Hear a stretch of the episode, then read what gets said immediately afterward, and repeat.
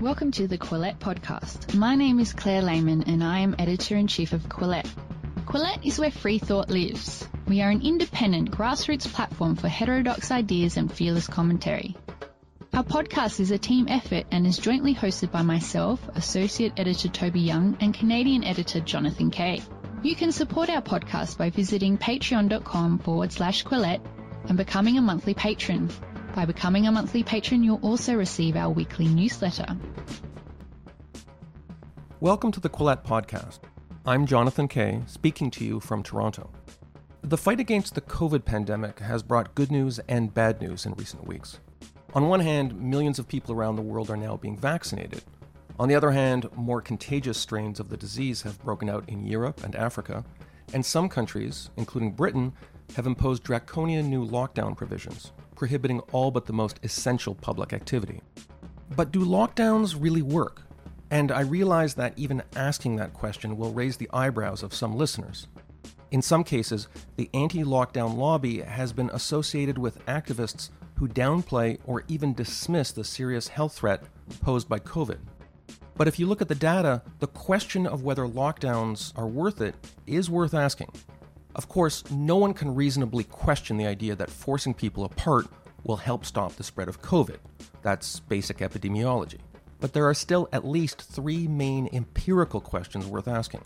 First, is it the lockdowns that are forcing people apart, or do lockdowns simply piggyback on disease avoidant public behaviors that unfold spontaneously, regardless of public mandate?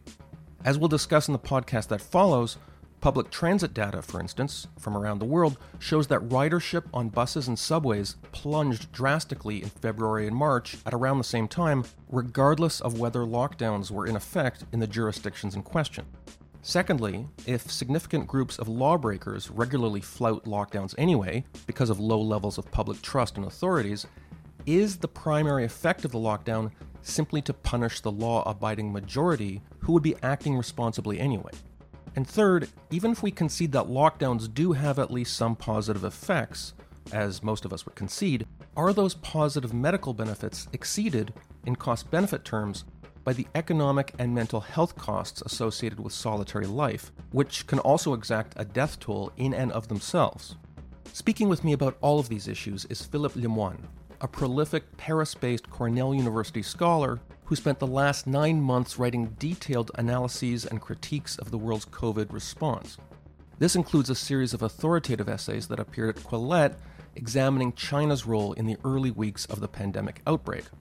Lemoine's background is in computer science and statistical modeling, but full disclosure, he is, like me, not a doctor or an epidemiologist. So the discussion you are about to hear is one between two mathematically minded journalistic analysts, not accredited health professionals.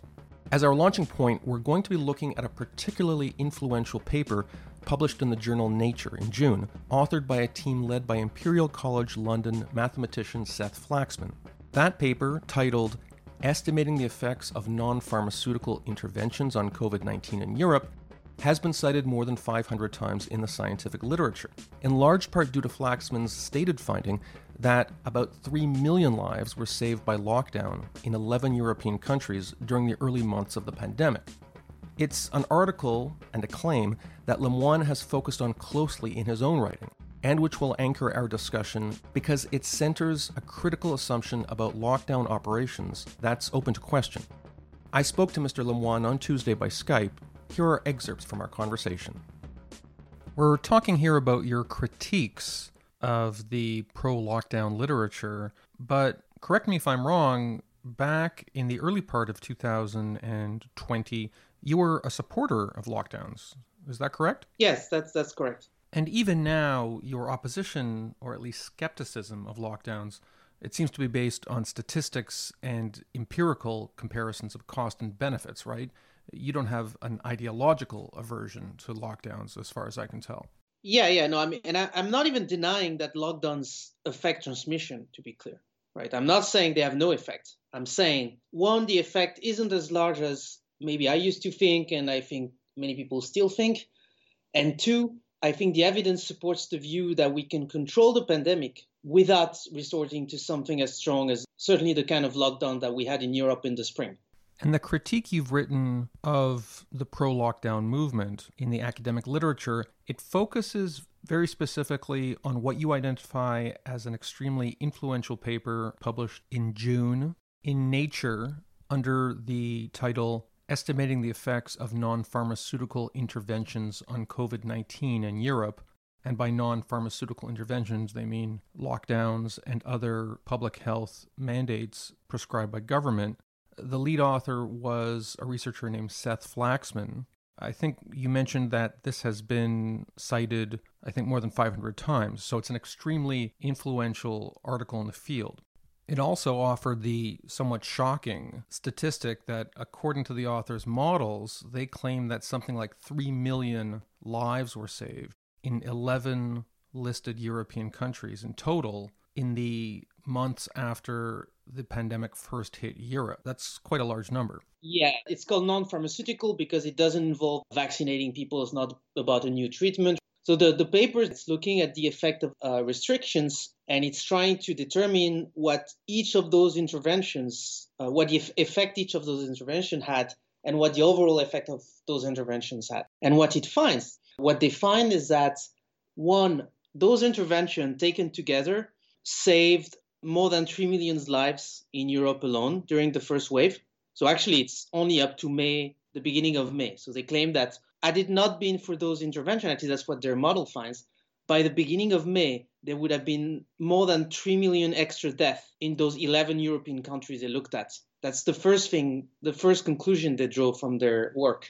The second conclusion they find is that it's also that of these interventions, the only one that they find had a meaningful impact on transmission is complete lockdown. So basically, if you look at the results of their model, it looks as though closing schools, banning public events didn't really have any statistically detectable effect on transmission, but lockdown had a massive effect and was was the thing that allowed the the, the countries to get the epidemic under control. And by lockdown, they're referring to policies that are essentially blanket prohibitions on people leaving their homes except for completely essential reasons, right? Yeah. So, I mean, I guess one problem is that they, they try to assess the effect of policies that actually vary a lot. They were very different in different countries, you know. So they call lockdown in, in their model anything, the, the, whatever Denmark did is the same, is labeled a lockdown, and it's supposed to be the same as what France did. But actually, if you look at the detail, what we called the lockdown in Denmark was completely different from what, and was actually much more relaxed than what people did in France, you know, what the government did in France. So, like in, in France, you literally needed to fill some paperwork to go out. You couldn't meet with anyone outside of your family or your household. But in Denmark, I think that there was a limitation of 10 people in public or something like this. I mean, it was you didn't have any of that paperwork to go out. My point is just that those things were very different, but in the model, they're all supposed to be the same. Although I, I also noticed in your critique that you agreed with some of their decisions as modelers. For instance, their decision to infer caseload from deaths because the death data is generally more accurate than the infection data. And you also were able to access their source code for their mathematical modeling, which was in the R programming language, and you were able to download that and run it and tinker around with it to test some of their premises on your own computer, as I understand.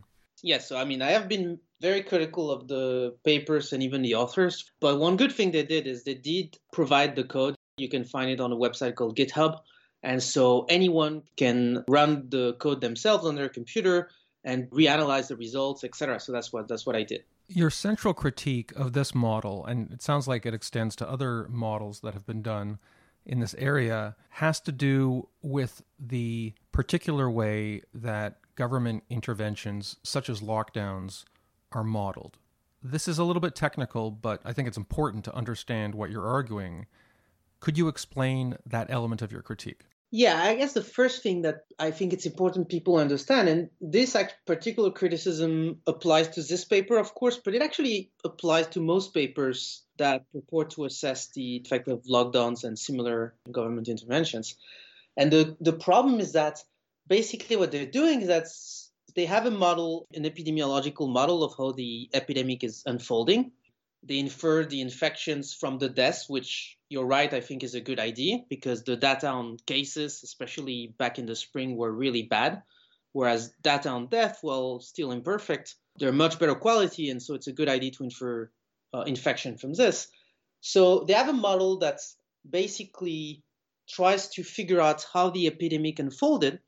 The model literally assumes that the only thing that affects transmission and therefore that affects how the epidemic is unfolding is government interventions.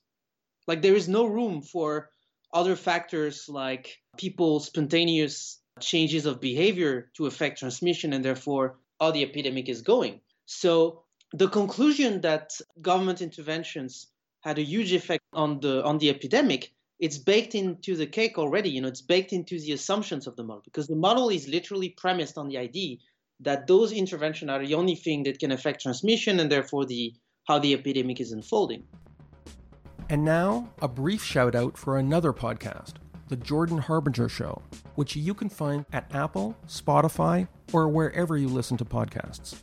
You've heard me talk about Jordan's podcast before, and you know that Apple named it one of its best podcasts in 2018.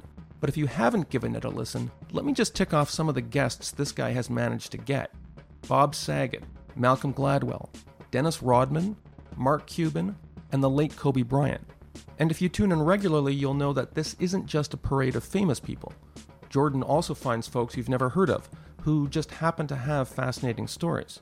Search for The Jordan Harbinger Show, that's H A R B as in boy, I N as in Nancy, G E R. And now, back to our Quillette podcast. So, when I read this part of your critique, what sprung to mind was data that I looked at in spring when I was doing some of my own research which showed transit usage data for large cities around the world in February and March. And this data was made available because some of the companies that take fare payment for these large cities, they have these enormous troves of metadata and they put online the ridership numbers in many large cities. And what was really interesting is that in February and March, you saw these huge drops in the number of riders in major cities around the world, regardless of whether those jurisdictions were subject to lockdown. So, this premise that it has to be a government intervention that causes people to alter their behavior, to me, that's fundamentally suspect. It actually could be a correlative effect, or it's not clear which causes the other, because sometimes when people are fearful, they separate from each other, and then they agitate, maybe through the media, political pressure to get a lockdown in place. So the presence of the lockdown may actually be associated with public attitudes after the public has started acting autonomously without government interventions to avoid getting the disease. Yes, exactly. Imagine, I'm not even arguing that this is the case yet. I guess we'll get to that later. But imagine that in fact, people spontaneously change their behavior because they're afraid. You know, like you said, they see in the news that there's this new deadly virus that's going around and they don't want to catch it. They don't want to infect their uh, family and friends, etc. So they just more or less spontaneously change their behavior. So transmission of the virus goes down, and and so does the epidemic. Now, suppose that's at the same time, you know, because by the time people realize there's a deadly virus around, you know, it's not just in China it has several effects. One effect is that it's going to make people change their behavior before any government intervention to stay at home, or that sort of things. But it's also going to cause those government interventions, right? So suppose that in fact, what did most of the work, or what would have done most of the work, is people spontaneously changing their behavior because they're afraid, but that at the same time, governments did those interventions because they wanted to prevent the spread of the virus. If you use a model that assumes that the only thing that affect the transmission and the epidemic are the government interventions, your model is going to infer that the government interventions did all the work. You know, to take a thought experiment, even if the lockdowns in Canada ended tomorrow, I probably wouldn't alter my behavior that much because I know the disease is still out there. I know that my friends and my family and my neighbors expect me to act in a certain way. So it's not really the lockdown that's changing the way I behave. I'm not convinced that lockdowns are either a necessary or even a sufficient way to stop the spread of the disease because most people are obeying the rules and probably would obey the rules even if the rules weren't enforced or weren't even there because it's just the safe thing to do. And then you have a small minority of the population that's just having parties and ignoring the rules altogether. What happens is that small group of people is spreading the disease, and the rest of us react by saying, oh, I guess we need a stricter lockdown. We've been observing anyway, and the people who are spreading the disease won't. A lot of this just depends on social trust. How much social trust exists in society to make sure everybody does what's safe for everybody else? And I'm not sure that's something you can legislate through lockdown measures. My basic view of what's happening is that the, the virus is spreading, so infections build up. Eventually, people start dying, so it makes the headlines. People get scared. They adjust their behavior. And you know eventually the what is called the reproduction number which is the average number of people that anyone who's been infected goes on to infect goes below 1 and when it goes below 1 the epidemic starts receding. Now what happens is that as those deaths are increasing it's not just that people get scared and so they adjust their behavior but it's also that there's a tremendous amount of pressure that's put on governments to mandate various restrictions. Certainly i think that many of them don't do nearly as much as people assume you know and I, I, suspect that some of them have very little effect on transmission although they don't necessarily have a very little effect on the economy they don't necessarily have very little effect on on people's well-being etc for instance in france we were prevented legally prevented from leaving from more than one kilometer outside our home even to, have a walk or something i very much doubt that this had any or more than a tiny effect on transmission, but I'm sure it had a huge effect on many people's well being. But when death increased, there is a, a, tremendous amount of pressure on governments, mostly through the media, to do those interventions. On a political and cultural level, I find this discussion interesting because the view that people will only change their behavior based on government interventions, on lockdowns in particular, is something that's now, as we're talking about it, it's associated with the pro lockdown crowd. What's interesting is that much earlier in the pandemic, this same view, which I think both of us both of us agree that this premise is is false. But this false premise that it requires a lockdown to alter behavior, this was embedded in a key document coming out of Imperial College in London in the early months of the pandemic that was widely cited by lockdown skeptics, people who were on the other side of the debate, and their logic was as follows that that report showed a sort of sawtooth function whereby lockdowns would be imposed, everybody would immediately respond by limiting their social contact, and the caseload would go down. But then, according to this Imperial College report, according to their premises, the very moment that the lockdown was removed, everyone would rebound immediately to their previous behavior. They would obey no inhibitions on their social contact. The disease rate would spike. Everyone would get sick again. Hospitals would be overwhelmed and they'd have to go back into lockdown. And the idea was, and there were plenty of graphs in this Imperial College report to, to back it up, that we'd just be in this cycle for years. And this was cited by lockdown skeptics as saying, hey, look, who wants to do this? Let's just go for herd immunity. Now, the herd immunity argument, to my mind, has been discredited. And at the same time, the premise behind this sawtooth function of human activity, responding instantly and exclusively to government interventions, to my mind, that's also just completely false. But it's interesting to see that that logic has been deployed on both sides of the lockdown argument.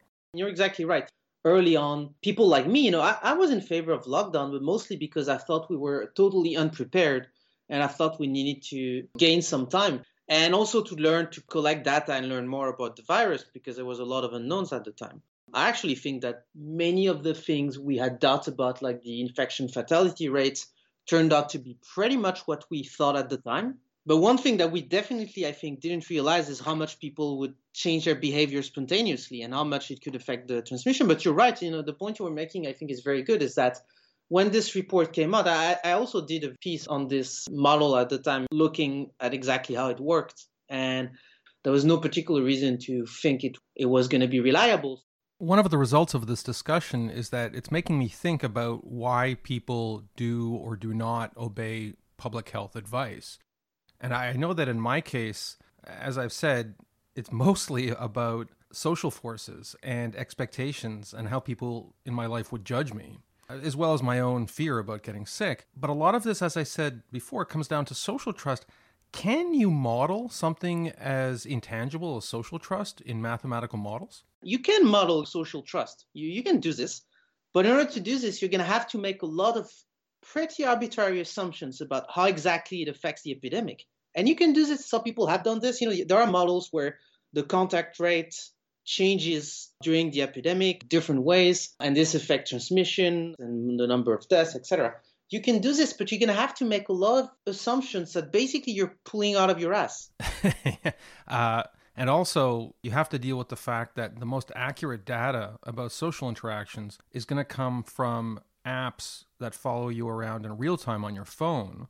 Governments around the world, including here in Canada, have encouraged people to use those apps for contact tracing, but you get a significant amount of statistical bias because who are the people who are going to install and use those apps? It's people like me who are following the rules. One of the huge problems, in my opinion, of the scientific work that's been done during the pandemic is that there hasn't been enough acknowledgement of something that philosophers of science and, and statisticians call model uncertainty.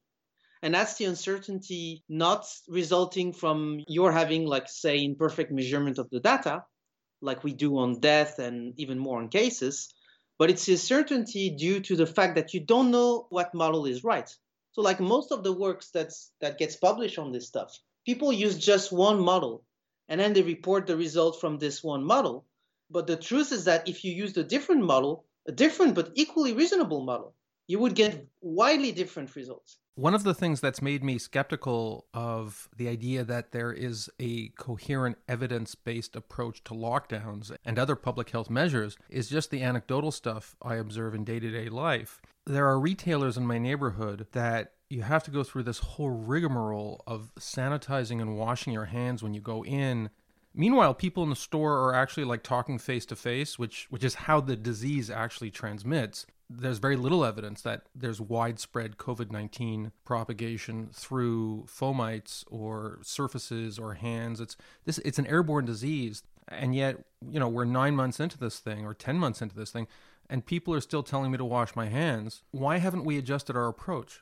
The problem is related to what I was saying about lockdowns earlier, that I think there is a lot of inertia in the media and in the public what works, what doesn't work to deal with the pandemic. And I think that you know people have been told like we've hammered people with like wash your hands back in March, and so they're gonna wash their hands and worry much less about things that probably matter a lot more, like ventilating your places where you have a lot of people coming, etc. And similarly, you know, we thought, you know, that lockdowns was the only way we could deal with this, and now people still assume that this is true we should concede that there have been some important government directed public health interventions in regard to COVID. And I'm thinking in particular of masks, which most people now would agree have saved a huge number of lives. It was driving me nuts, you know, back in March to see experts explain that, you know, masks were, were not useful. But I think we don't have a very good idea of what the actual effect of masks is. I think we have very strong theoretical reasons and indirect empirical evidence to think that masks work and do help to reduce transmission. And that's why I was in favor of them in March, and that's why I'm still in favor of them. And moreover, wearing a mask is a very low cost intervention, so it just makes perfect sense. But even putting aside the medical effect of wearing a mask, one thing I like about it is it has a social signifier. It sends the message to everybody that, hey, I'm taking this seriously. I take your health seriously. We're all on the same team here. We're all in it together. That has value too signaling that we're all in this together. I mean, I'm not saying that this doesn't matter at all, but I certainly wouldn't want to ruin small businesses just to signal that we're all in this together. But I think the second thing, which I think is plausibly that has a significant effect, is that wearing a mask also sends a signal that this is some scary thing. Well, it is a scary thing. it's a very scary thing. It's a deadly disease. I agree with that, but if, if lots of people wear a mask, it sends a signal. It's going to make people scared, and if they're scared, they're going to uh, change their behavior. If they change their behavior, the contact rate is going to go down, and it's going to help control the epidemic. So I think you're right that something like mask, even if if it had no effect, no direct effect on transmission, which again I don't believe, although I think we have no idea exactly what the effect is, even if it had no direct effect, it would still plausibly have this effect more indirectly it signals to all, to everyone that this is a scary thing, and so it probably encourages the kind of behavioral changes that help reduce transmission. So I, I agree with that. And I agree that governments communication on this, you know, when they finally changed their minds, I mean, they took their sweet time about it. When they finally changed their minds, I agree that communication of the government on, on this probably helps. And in general, again, I'm not saying that interventions don't matter. I'm sure they do. I'm sure they do help to reduce transmission. But I think we have to have a realistic assessment of how much, how big an effect they have. Again, I was in favor of lockdowns back in back in the spring, but I think the reason why I changed my mind is that after the first wave, and the evidence suggested to me very strongly, and I think this has only been become more true since then because we've had more data of the second wave, that even if there is no government mandated lockdown, eventually, presumably because people spontaneously change their behavior, the epidemic goes down. Maybe it takes longer, probably it takes a bit longer to go down, and that means that more people die. But you also avoid a lot of the negative consequences of some of those restrictions. Like, for instance, in France during the second lockdown, the government administratively closed small businesses, except for a few things like stuff that sell food, etc. And really, I don't think that the evidence is very good that this had a very large effect on transmission. And now, a commercial message for those of you looking to add Bitcoin to your investment portfolio or retirement account.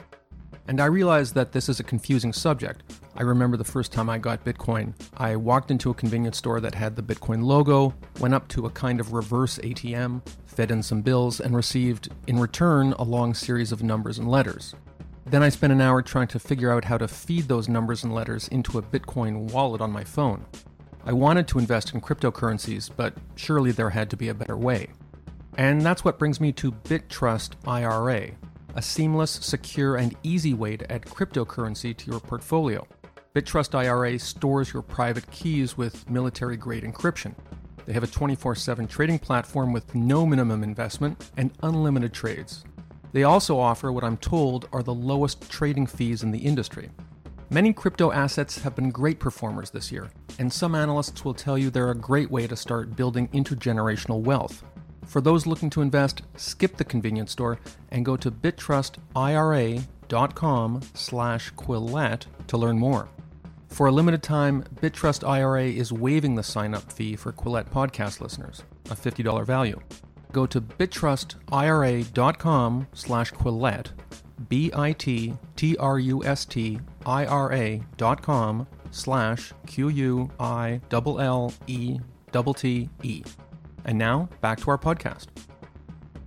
You have a really interesting section of your critique that centers on how Professor Flaxman and his co authors treated the awkward subject of Sweden. Because, of course, famously or infamously, Sweden did not have a lockdown.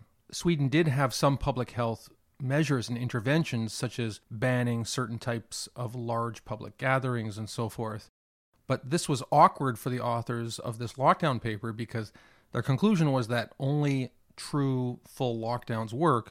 Sweden did not have a full lockdown. And one thing that caught my eye and to me is a real is a real red flag in regard to the Flaxman paper is that in order to deal with this kind of anomaly, they have a set of fudge factors that capture the statistically anomalous effect of these different countries. And in the case of Sweden, you've got this gigantic fudge factor, which, I mean, to some extent, it makes nonsense of the whole model, although that wasn't apparent until you actually ran your own numbers and examine certain things that were not reported in the original Nature paper. I think you're getting it right. So basically, remember what I said before. They assume that any intervention, a lockdown in Denmark, whatever effect it has, it's going to be exactly the same effect as a lockdown in France or a lockdown in the UK. Same thing for school closure, same thing for banning public events, etc.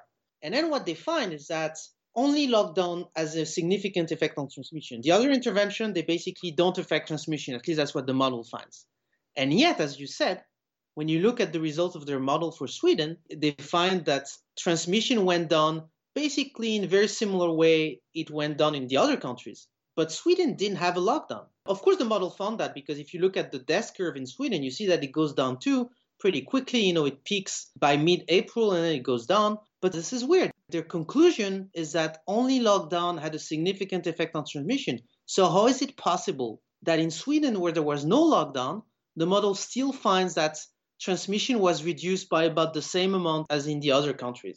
And what happens is that, as you say, you know, what they did is that they included some something they call a country-specific effect, which is supposed to model the fact that even the same interventions, there's going to be some idiosyncratic factors in different countries that are going to make this even the same interventions be somewhat not equally effective. So you know, whatever, perhaps uh, if it's a lockdown, you know, perhaps in some country, you know, in Germany, they respect the rules more than in France. So you may think that you know the lockdown is going to be more a bit more effective in Germany than in France because more people are going to stick by the rules. That sort of things, you know. And when you look at the results, something they didn't say in the paper, but that I found by uh, running the results, the the model myself on my computer, is that this country-specific effect, which is supposed to model, you know, how those small idiosyncratic factors affect the effectiveness of, of the same intervention in different countries. In Sweden, it's absolutely huge. In fact, according to their prior, they use a prior to run their model. According to their prior, there was about one chance in 4,000 to find an effect as large in Sweden.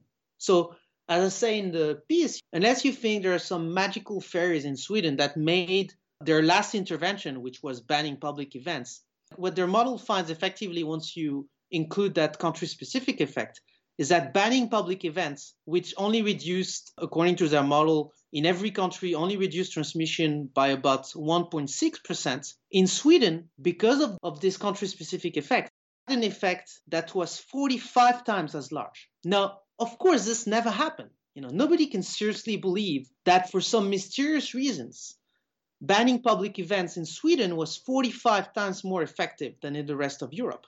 This didn't happen. What it means is just that it's a purely statistical artifact. This country specific effect that they included in their model, it absorbs all of the effect of the reduction of transmission that was achieved in Sweden, probably by other interventions, but also probably a lot by people spontaneously changing their behavior because they're scared, which is what you were saying at the beginning. You know, they don't take public tr- transit as much anymore because they don't want to catch the virus, et cetera, et cetera. So their conclusion is totally worthless. You know, what sense does it make to say that, that the model found that only lockdown had significant effect on transmission when you find that the only way the model could reach this conclusion is by assuming something absurd like this, namely that because of mysterious reasons, banning public event was 45 times more effective in Sweden than everywhere else in Europe. They didn't say that in the paper. You had to run the model yourself and reanalyze the results yourself to figure that out. And I think that's a huge problem. It means that the conclusion is extremely misleading. And just to repeat, the Flaxman paper concluded that something like 3 million deaths were avoided in these 11 European countries in the initial months of the pandemic. They attributed the savings of these lives to lockdowns. You show how, if you apply a more logical approach and use their framework, but back calculate using the Sweden example uh, without the fudge factor, that instead of 3 million, you could just as easily get a figure of 200,000, which of course is much lower. Although you're careful to say that that number itself isn't necessarily accurate, uh, but you you introduced that figure just to show, I guess, how exaggerated and perhaps arbitrary that original three million figure is. Let's just explain how they actually reached that three million lives saved number. So, if you want to know how many lives were saved by government interventions, you have to run a counterfactual. You have to simulate a world in which there was no intervention, and so the epidemic ran its course without intervention, then you look in this simulation at how many deaths you get when you, you, you simulate an epidemic where there were no government intervention, and then you compare this number of deaths to the actual number of deaths, or more precisely, the one that was modeled, but doesn't matter because it's very close. And so that's what they did. They assumed a model to simulate the epidemic in the absence of intervention, remember that in their model, they assume that only interventions. So when they simulate a world in which there were no intervention, no government interventions, implicitly they assume that people's behavior doesn't change at all compared to before they knew there was even a daily virus around. So of course, when you do this, what happens is that very quickly, more than 90% of the population has been infected, and so you get millions of deaths. So of course, when you compare this to the actual number of deaths, what you find is that the interventions have saved millions of deaths. But that's nonsense. You know, of course, that's not the right way to think about the counterfactual situation. I don't think anybody is saying there should be no government interventions. I'm certainly not saying that. What I explained in the piece is that, well, look, since nobody is really arguing that there should be no interventions, the really relevant counterfactual you want to look at is what if we hadn't done a lockdown, but we had done all the rest? So what I propose is that, okay, in order to simulate the counterfactual, instead of assuming that there would have been no change in behavior and no other intervention, the counterfactual we want to run here is what would have happened if there had been no lockdown but the other government interventions plus those spontaneous behavioral changes. And I'm saying let's take their own results about Sweden, thanks to their intervention that they did, which did not include the lockdown, and probably, even though this is not modeled, spontaneous behavioral change. And let's assume, to simulate the counterfactual, that transmission had been reduced by as much in every other European country. And then what I do is that I simulate a counterfactual epidemic in which everywhere in Europe, transmission was reduced exactly as much as it was reduced according to Flaxman et al.'s model in Sweden. And let's look at how many deaths there would have been. And when I do that and I compare that to the actual number of deaths, what I find is that instead of saving more than 3 million lives, lockdowns have only saved about 200,000 lives. Now, as you say, I just want to repeat this because this is important. I'm not saying that lockdowns actually saved 200,000 lives in, in Europe during the first wave. I don't think that we have any good reasons to take very seriously this particular estimate. What I'm saying is that it's based on Flaxman and al.'s own results and I think it's actually a much more sensible counterfactual. And now a message from Blinkist, the app that distills the essence from over 4,000 best selling nonfiction books and brings them to you in 15 minute text and audio explainers. As part of my job at Quillette, I need to be conversant about what books my readers and listeners are talking about, in part because a lot of the authors of those books end up on this podcast. But life is busy. Blinkist lets me dive into a topic quickly and find out how to deploy my reading time best. Blinkist also has teamed up with popular podcast creators to blink those podcasts for you too. And yes, the company uses the word blink as a verb like that. It's a thing. By blinking a podcast using a feature called shortcasts, you can get to the heart of an episode quickly, complete with high quality audio. You can jump right in on the go during your commute, at the gym, around the house, or even download to listen offline. 15 million people are already using Blinkist to broaden their knowledge in 27 nonfiction categories, including self improvement, personal growth, management, leadership, and mindfulness. And like I've told you before, the length of a typical Blinkist abridgment is just 15 minutes, about the length of time it takes me to walk my dog. Some of my recent favorites include The Mosquito, A Human History of Our Deadliest Predator by Timothy C. Winegard, Becoming by Michelle Obama, and The AI Economy by Roger Bootle. Right now, Blinkist has a special offer just for our audience. Go to Blinkist.com slash Quillette to start your free seven-day trial and get 25% off a Blinkist premium membership. That's Blinkist, B-L-I-N-K-I-S-T, Blinkist.com slash Quillette to get 25% off and a seven-day free trial. Blinkist.com slash Quillette. And now, back to our podcast. Before I let you go, I want to ask you for a little bit of a retrospective on this epic series of articles you wrote about COVID's origins in China. These articles, I think it was 30,000 words in total or something like that, appeared on our Quillette website uh, I believe it was around August. And what I liked about it, to me, it's it's a mark of honesty that your articles didn't please anyone, because people who distrust China and maybe even some conspiracy theorists, uh, they didn't like the fact that you did not give lip service to a lot of these conspiracy theories. On the other hand, you didn't let China off the hook and you talked about some of the lies that Chinese officials told. I thought it was a very even handed approach, very exhaustive. When you revisit those articles, do you think you got things right? If you remember, you know, a few months ago, there was a lot of people, I mean, I said a lot of people, virtually everyone was saying that even though the Chinese government is claiming that the epidemic is no under control, this is a lie. You know, they're hiding the, the true numbers, and actually a lot of people are still getting infected and dying, etc. So that was one thing people said. Another thing people said is that they knew about the outbreak much earlier than they admitted, but they hid it.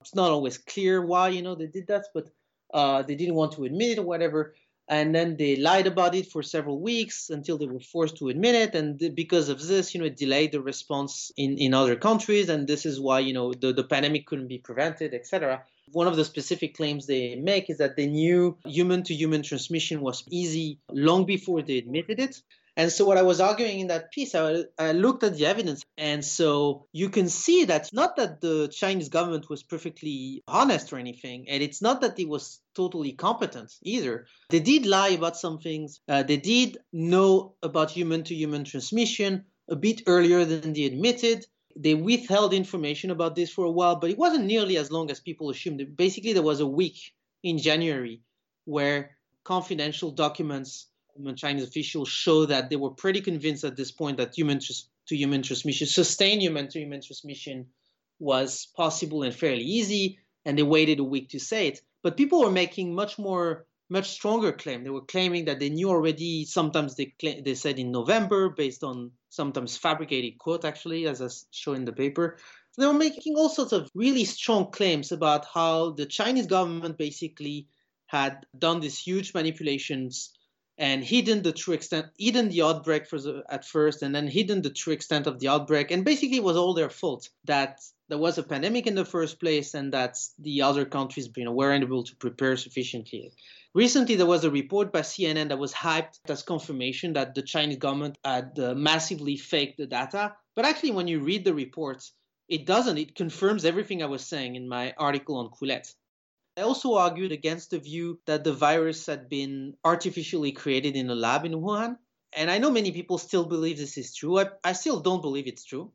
Maybe I will find that there is more evidence that will make me change my mind. But so far, I haven't seen anything that made me change my mind about this. Philippe Lemoine, thank you for joining the Quillette podcast. Thanks a lot for having me. It was great. If you would like to support Quillette, please consider becoming a patron. Head to our Patreon page. That's patreon.com forward slash Quillette.